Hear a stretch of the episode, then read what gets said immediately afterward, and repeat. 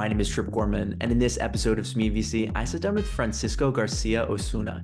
He's an associate at Melek and the founder and host of the Levantando podcast, where he interviews top VCs but in Spanish. He's also the co founder of Rising LATAM VCs, where he's building community around professionals working in the expanding field that is Latin American venture capital. Fran was previously a senior investment analyst at Dux Capital. In this episode, we discussed the differences in salary and benefits between Latin American based VCs and US based VCs, and how the work experience and compensation of Latin American VCs will improve in the next decade. We discussed why and how LATAM startup valuations have changed over the past year, why where you went to school matters in the Mexican venture capital ecosystem, how Mexico's technology and venture capital growth compares to Brazil three to five years ago, and thus what should we expect to see in Mexico in the coming three to five years.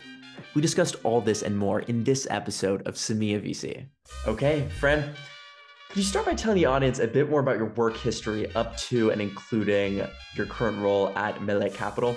Yeah, uh, glad glad to do that. And and first of all, thank you so much for the invitation, Trip. Uh, really nice to be here. And yeah, I I started uh, my career in, in, in venture capital. I think I was one of the really lucky persons that straight off out of college got into venture capital. I studied economics here in Mexico City. Uh, then I joined Dux Capital. Dux Capital is a venture capital fund investing in all the continents, investing in, in, in, Latin Americans, like Latinos in Latam and Latinos in the US. So it's uh, quite a unique thesis. I was there a year and a half. Uh, it was a really great experience, like really growing, learning a lot, like getting to know what the venture capital industry was. And I I joined Dux Capital in uh, November 2020, like right before all the fever we saw in 2021, all the excess capital, all the crazy valuations, all the things going on in the market. So I was before that, during that, and now I'm still in the industry after that. So it was really nice uh, for me to see all these phases in this uh, cycles that, that that we saw, and, and all the things happening in the in the macroeconomic and microeconomic so really interesting. And well, after an amazing uh, year and a half uh, at, at Dux Capital, then I joined Melek Capital. Melek Capital, it's a we're a new venture capital fund based in Mexico. We invest all over Latin America. We invest in three main verticals. Uh, it's fintech, proptech, and consumer brands. And I joined five months ago. I'm leading the efforts of the fund here in, in Mexico City. The managing partners have a background in real estate and, and also founding uh, startups in, in the uh, dark kitchen. So it's a like it's been a great ride. And aside from from my experience at Melek Capital and Dux Capital, I have a do some things on the side that like really really proactive. I, I consider myself really, really proactive.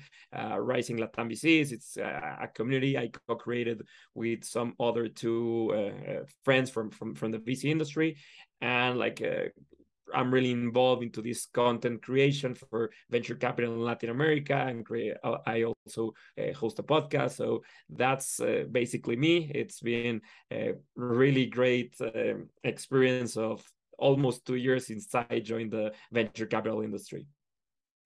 I want to touch on all parts of that. But first, you mentioned you made the jump straight to VC right after college. I'm in that same boat of wanting to do that, although I'm a couple years before you. What's your response to people who say, you know what, you should probably work at a startup or maybe go into investment banking or work at a management consultant before going to VC? What's your rebuttal to that question? Whoa, it's a really interesting question because I've heard it many times from people who want to join uh, venture capital. And the thing is, it's when, when I joined, uh, like the industry and the ecosystem was really different from what it is today. And also in the US, uh, if you compare the US to Latin America, it's really different. Like in the US, like the kind of traditional, uh, many people say there are different paths. There is no only one path, but the most common path to join a venture capital fund in the US is like, okay, you have to go to this three years of investment banking or three years um, uh, at consulting, then you get your MBA, and then you can get into venture capital. But in Latin America, that was different. Like uh, two years ago or one year and a half ago, it it I, I think it's still it still is today uh, different because uh, it's a growing industry and for people that want to join a, a venture capital fund, it's like really being active, understand the um, understand what is happening in, in the venture capital industry in Latin America.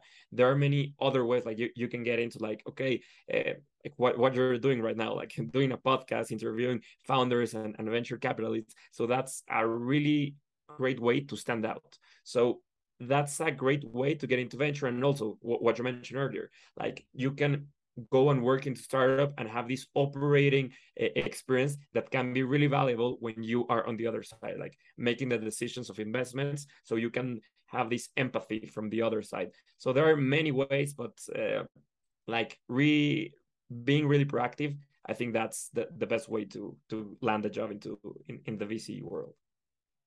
Speaking about being proactive you founded co-founded Rising Latam VCs. Could you discuss a little bit more about why you started that, what the goal there is, and what you're doing there?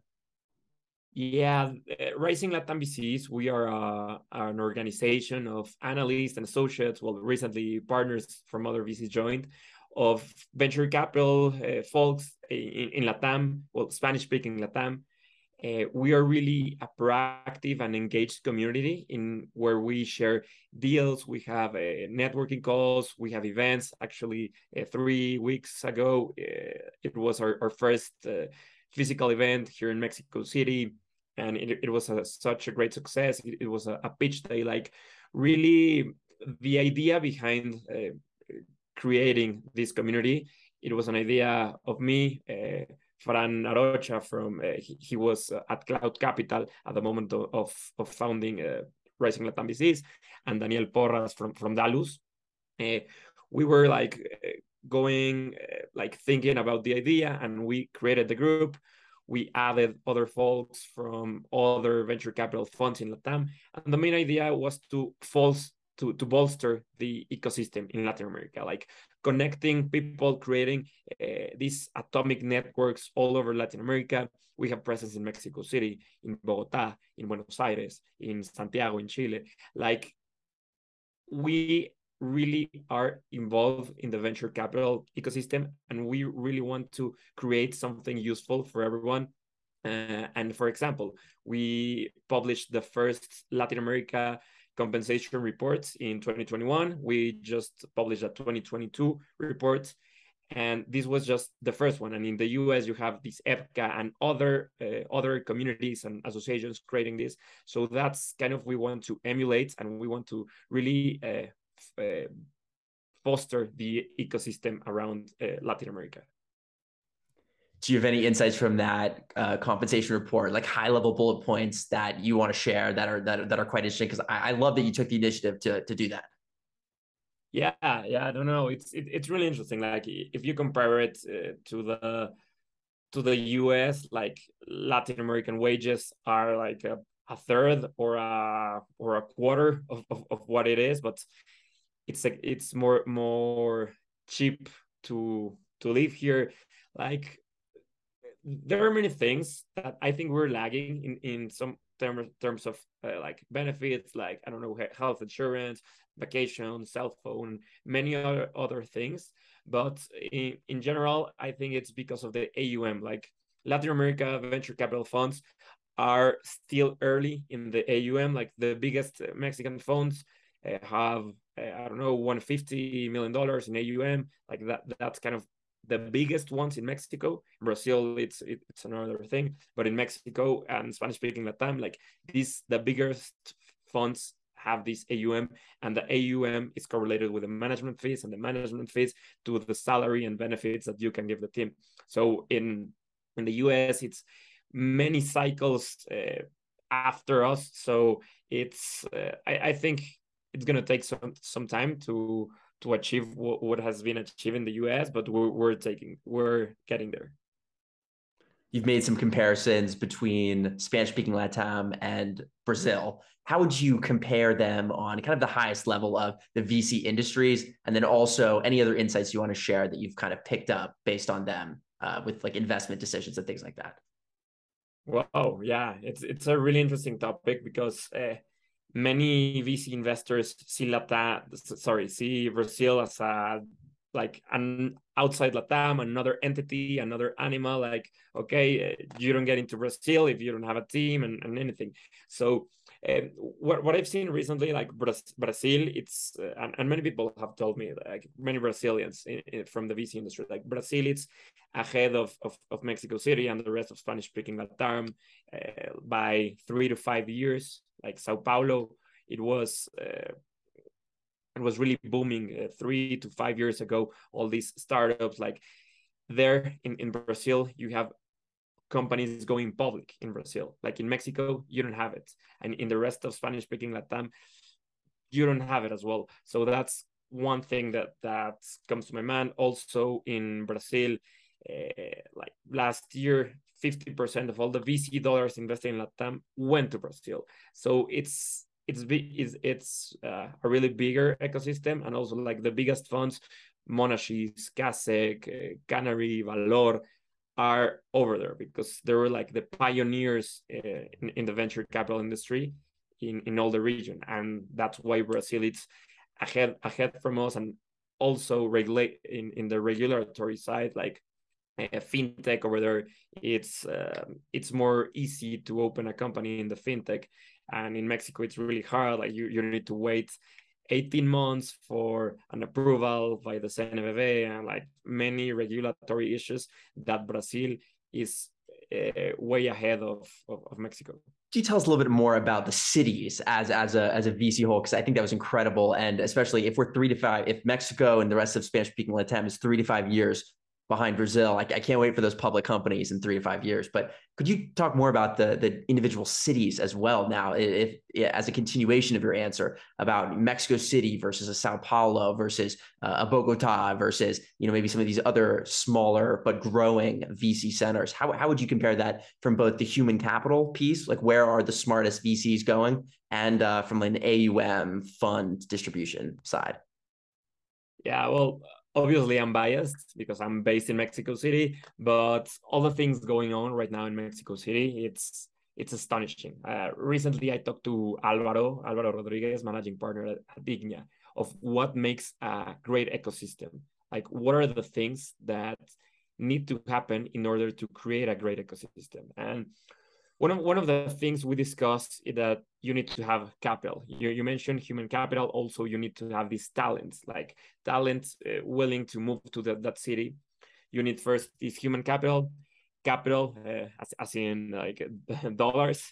Uh, many VC funds are entering, uh, like opening headquarters in, in Mexico City. Many international VC funds uh, from the US are getting to Mexico City, and other uh, Brazilian VC funds are opening also headquarters in Mexico City because it's uh, one of the biggest cities in the world. We have 20 million uh, inhabitants. We also have an, an, another thing that's really vital for this ecosystem.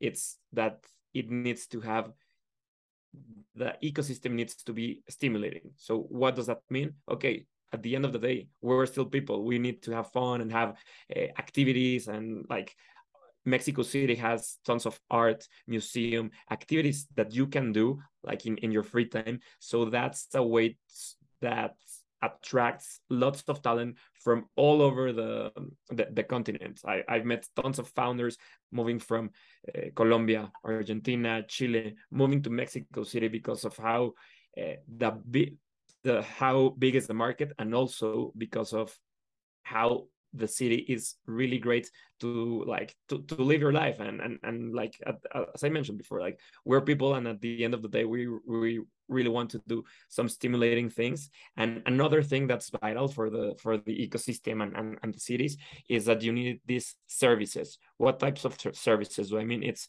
uh, legal services uh, accounting services financial services like 20 or 10 years ago like uh, lawyers didn't know how to structure a VC fund. Like, okay, do you uh, structure it as an LP in Canada, as an LP in Delaware? Like, what's the best way to do that? And and legal taxation for the, sorry, um, the the taxation involved for your LPs. Like, what's the best way to to handle that? Okay, so now you have the lawyers, you have the the accountants that can uh, validate the way that you are doing this uh, accounting for the for the venture capital fund. Like, this is uh, a new thing that's going on in in, in Latin America and especially in Mexico. So these are four things that, that I've talked to uh, with Alvaro that makes total sense about uh, how to build an, an ecosystem speaking about your communications with other VCs and and uh, speaking with these managing partners, you do host a podcast, as you mentioned at the beginning, about Latin American VC, but it's in Spanish and it's called the Levantando podcast. Why did you start the podcast? And you've mentioned many things that you've learned since speaking with people on it, but may, maybe give one or two examples of things that you were like, "Whoa, that's very interesting that you learned while interviewing people on the podcast." Yeah, I, I started the podcast. It was uh, late June. Like uh, I'm, I'm still re- really early, and I started it because I, I saw an opportunity. Uh, it was two main reasons. The first, it was that I saw an opportunity in in the space. Like I've um, I've seen many podcasts like talking to startups and VCs, but there was none in Spanish talking only to venture capital. So I think there this was a niche for me like to to focus on. So this was one thing. And the other thing was it was uh, an excuse for me so i can talk to the best uh, uh, venture capital fund managers in, in the region. So that's kind of an excuse for me. And what I, what i've learned from these uh, 14 or 15 episodes so far is that uh, everyone has a unique path like none of them come from this uh, investment banking, MBA. Well, yeah, many of them have have an MBA, but I don't know. They come from different uh, backgrounds regarding. Okay, some of them were really involved in in government. Some of them were involved in innovation, startups. Other were like from more for the from the corporate side. So yeah, really different stories and and one trait they all uh, share that that I've uh, noticed so far is that launching and raising the first fund is a really really hard job that you can you need to be so so resilient in order to to raise that fund because it's like okay you're new you don't have a track record. It's hard. You, you don't uh, you are not gonna earn a dime in this uh, one year two years what whatever it, like whatever the time frame is for you to raise a fund like it's really hard so yeah, all, all of them are stories of resilience. So so yeah, that's that's what I've learned in this uh, Levantando podcast so far. What a great answer. Uh, after we, we we both have podcasts about Latin American VC, but we were also both microeconomics teaching assistants in college. So I have a question for you. What is your favorite microeconomic concept that also plays a role in VC or technology? Wow, really interesting question. Um, I think it's the the simplest one, um, supply and demand. Like I've seen when I joined the industry in 2020, and I've been through 2021 and right now 2022, the market's totally different. And in 2021, like these uh, mega rounds and these Series A, these hot rounds, like the, these uh, amazing founders and, and everything, like there were tons of demands from VCs to get into these deals. And what happened? Okay, when you get tons of demand to be in the round, the price went up and a lot. And right now in 2022, that demand is not so high.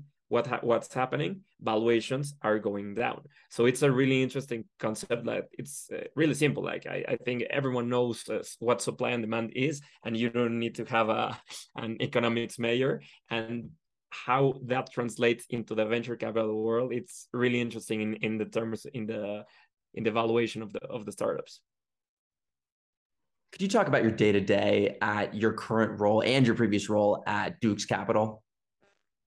Yeah, well, my, my day to day it's really different. Like it varies from one day to another. Like I think uh, uh, percent of, of a venture capitalist is you need to be out out there sourcing deals.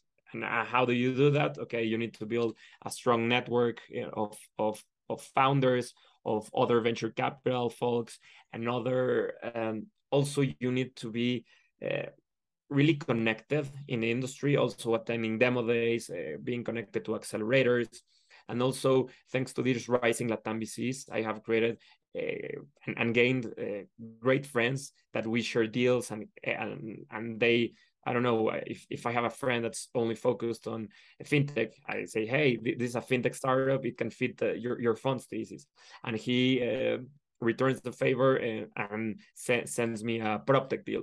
So yeah, it's it's a really collaborative thing in this uh, venture capital world, and also uh, aside from sourcing like the diligence okay once you think a company might be great it might be a fit for your for the investment thesis of the fund this company you need to do a due diligence. And what does that mean? It's okay you get into financials legal business economics and like the most important thing everyone tells you it's uh, really getting to know the founder. Like you're you're investing in a company because of the team. Like that's kind of one of the main drivers of an of uh, an investment decision. So so yeah like uh, due diligence sourcing uh, portfolio reporting portfolio support obviously you have to add value to the companies you're already invested in. It's like okay hey i need help with this. I, I need an intro with other vc fund. Hey i'm raising debt. Okay i'm making you an intro with a venture debt. Hey i need a, a commercial intro with other startup in, with other startups in order to sell. Like there are many things that you can do in in a day to uh in the day to day for a vc so that's why i love the job. Like it's not uh, monotone. It's uh, it's changing like from day to day and and that's what what uh, really makes me like it so much. How do you go about crafting the questions for your podcast? And the reason why it's in your style is because you shared with me that you do not share the questions uh, with your podcast guests before like i do. So i'd be interested to know how do you how do you craft those questions? Yeah.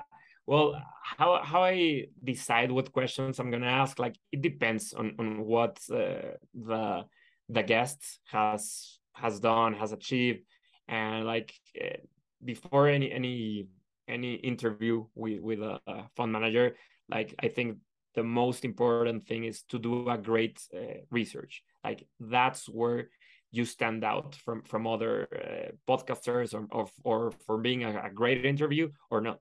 Like you need to make a great research and what has your your guests uh, mentioned in other podcasts and, and everything. So i think that's the way i select the questions i'm going to do. Like okay if, if if a fund manager hasn't mentioned anything about the time he spends with his portfolio companies okay i'm going to ask that. Or i don't know if an idea he mentioned in another podcast and that idea was uh, just said briefly okay i'm going to uh, click on it and double down and like try to understand this idea uh, more. So it depends from guest to guest but i think all the all the magic happens when you do the a great research about about the guest Fran, finally, I have to ask Peter Thiel's famous contrarian question with uniquely Semilla VC twist. What important truth about Latin America or Mexico do very few people agree with you on? Great question. Um, I think what happens in Latam that many won't agree or is that the education you received uh, really matters at the time of making an investment decision.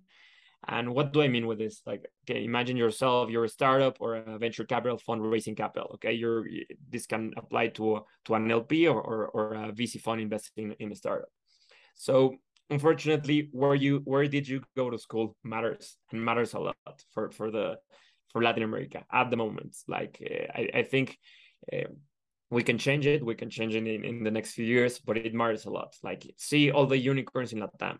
Like the majority of them of the founders went uh, went to uh, graduate school and have an mba so that thing is okay you have these elite founders not non-elite founders underrepresented like they need to have more access for all this uh, knowledge. And what you're doing at, at semillas it's really helpful for the ecosystem and for all these uh, underrepresented founders and underrepresented vcs that okay may, maybe they don't have an mba or, or they do not uh, went to the top universities in, in their countries. I don't know, in Argentina, Mexico, Chile, like you, you name it. But if, if they don't went to the top, it's hard to get this network of of I don't know potential investors, potential uh, founders, and I think education and and your background really matters right now in, in Latam, unfortunately.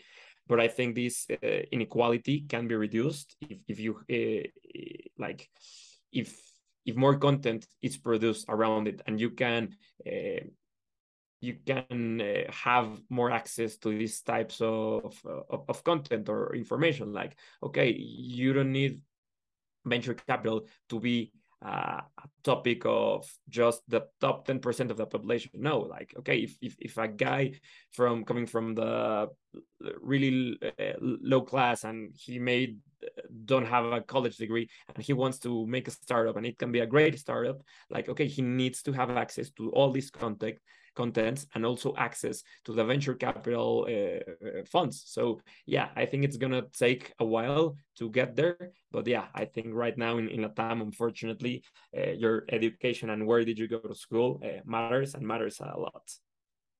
That's very interesting fran. Thank you so much for taking the time to come on my podcast today no thank you so much for for for the time trip and great questions and yeah i'm happy happy to to share with with your audience thank you Thank you for watching this episode of Semilla VC. My name is Trip Gorman. Don't forget to like and subscribe wherever you view the podcast. And don't forget to check out our newsletter, Dealflow LA, which can be found by going to dealflow.la.